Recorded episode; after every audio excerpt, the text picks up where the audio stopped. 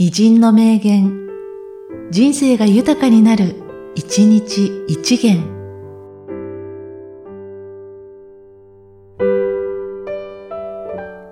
3月11日、徳川成明。何事にても、我より先なるものあらば、聞くことを恥じず。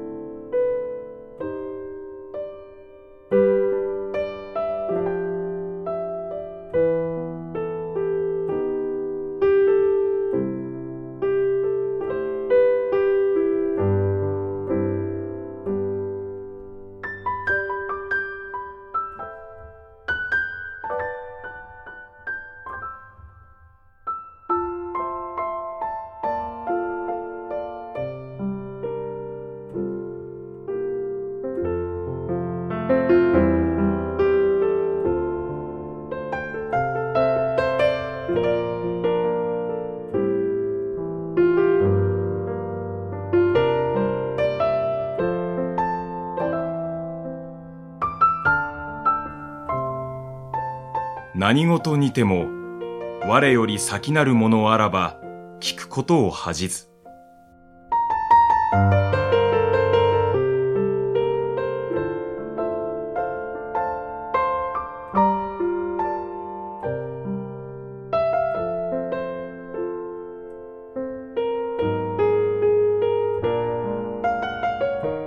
この番組は、提供、久常圭一、プロデュース、声ラボでお送りしました。